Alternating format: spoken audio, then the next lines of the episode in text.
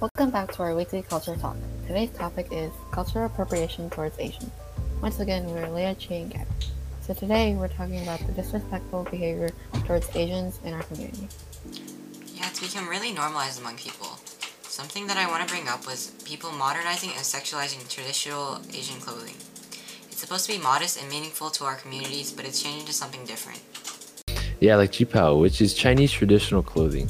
I've seen people turn them into completely different types of clothing, and they've also made the dresses a lot shorter and more revealing, which doesn't really represent. Yeah, I've seen that they also use Chinese dragon on different types of clothing that they think it would look good on without learning about what the dragon means for the Chinese culture. I've also seen the fox eye trend, which is when non-Asians pull back their eyes to make them look smaller and sharper.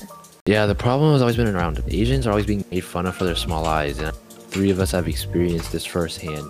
The same people who have made fun of us for having small eyes are now doing the so-called trend. They don't consider how this can be disrespectful to the traditions of Asian culture.